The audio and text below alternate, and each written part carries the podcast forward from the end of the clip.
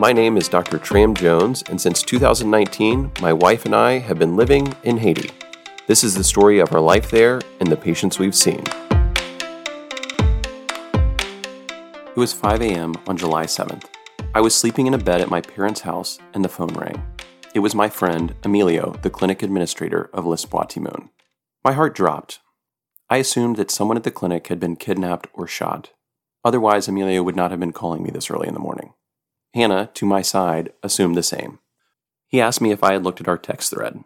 To keep track of violence in Port au Prince, he and I are on a group message with 250 other people throughout the city who report out what's happening each day in their area. It's the only way to keep up with what's going on. I glanced at it. There was a warning message. It read that a coup d'etat was in process and the president's house had been attacked. It said to stay home and not take to the streets. Emilio's voice was trembling. Neither of us knew what to say. Later in the morning, American news sources picked up the story and confirmed that the president had been assassinated in his home. Many of us in the States know the basics of the story, but let's discuss it briefly. At least 20 Colombians and two Haitian Americans had been in Haiti for more than a month planning the attack. The president of Haiti, unlike other nations, simply lives in his own house. The National Palace was destroyed in the 2010 earthquake and has not been rebuilt. So, his residence is just in a neighborhood of Port au Prince. The assassins crept up the one street that led to his home. They laid siege to the house. One of the Haitian Americans yelled out to a gathering crowd that this was a DEA operation, ordering everyone to stand down. They broke into President Moise's room and shot him 12 times, killing him on the spot. And then, unlike we might have expected from watching many spy films, the mercenaries appeared to have not left the country. The next evening, they were discovered holed up in a house near the site of the murder.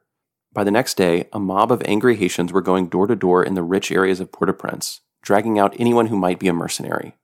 The mob discovered several, tying them up with ropes and leading them to the nearest police station. By late the day after the assassination, nearly 20 prisoners were being held at the police station in Pétionville, the wealthy area of Port au Prince. A mob of thousands of Haitians descended on the site, demanding that the men be released so they could kill them themselves. The police resisted, and slowly more information started to trickle out. Now, in the month leading up to the assassination, everyone in Port au Prince knew that something was coming. The security situation had slowly worsened over the last several years, but suddenly, in early June, even the semblance of order broke down. While gangs always had control of every section of the city, they now started to kick out the police from their zones. Even amid several years of trouble, this felt different. Hannah and I left for a two week visit to the States. And yet, even if you knew the events from the month prior, the news of the assassination was a jolt to many. It has been nearly a decade since a head of state has been murdered in any country in the world. Compare that to the decade of the 1970s, the heyday of political assassinations, when a full 21 different leaders across the globe were killed. This just isn't supposed to happen today. Haitians were stunned. An American might think, Haiti's always in chaos. This cannot be that shocking. And yet, the assassination of their president is not normal.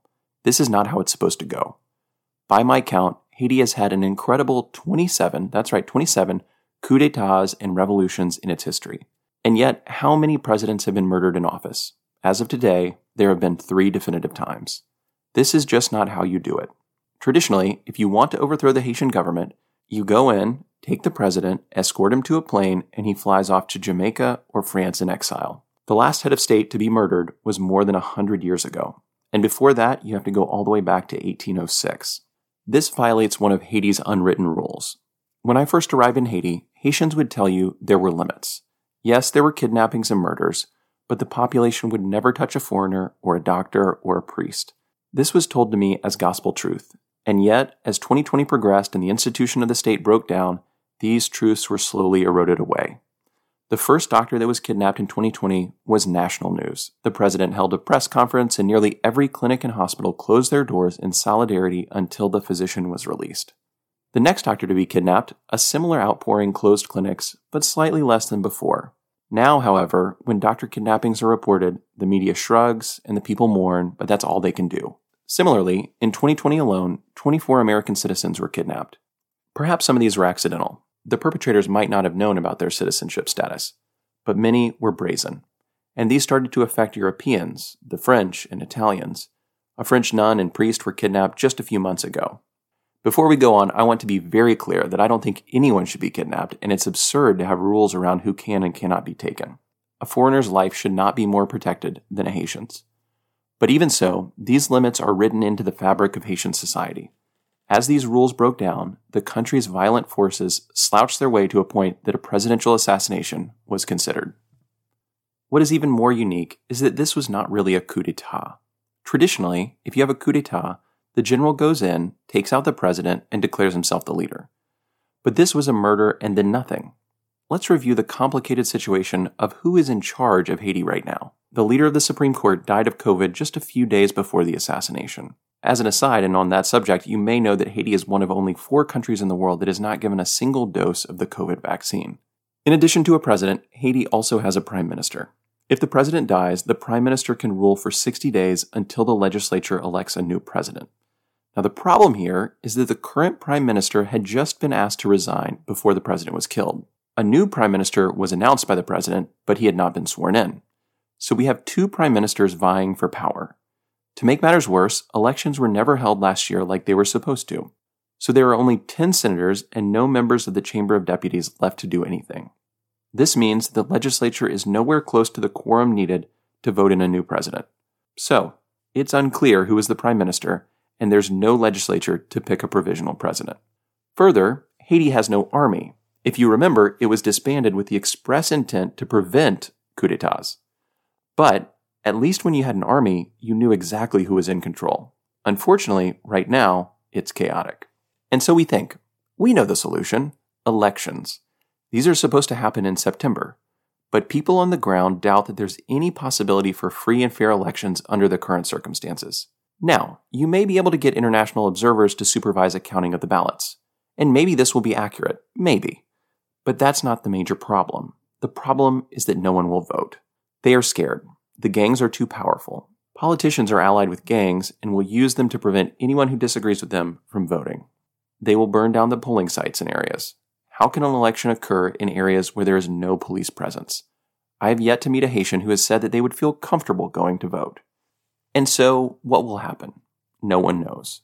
Immediately after the murder, all my friends in Haiti hunkered down in their homes.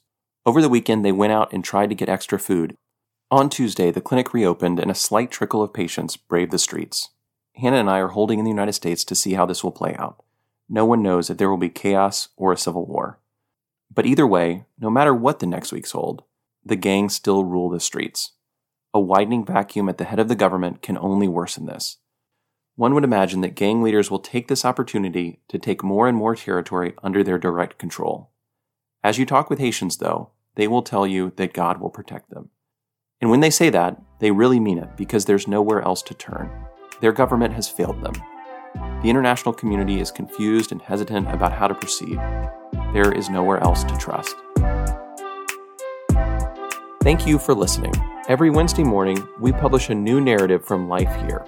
We are simply telling stories as we've seen them in Haiti. But Haiti is a fascinating country with a rich history, and there are many Haitian voices that can tell the story of Haiti in all its facets, and we encourage you to seek them out. As we made this episode, some names may have been changed to protect confidentiality. If you enjoyed the show, tell your friends or give us a rating wherever you find your podcasts. To learn more about the work of Light from Light in Haiti or to get involved, visit us on the web at lightfromlight.me. Thank you and God bless.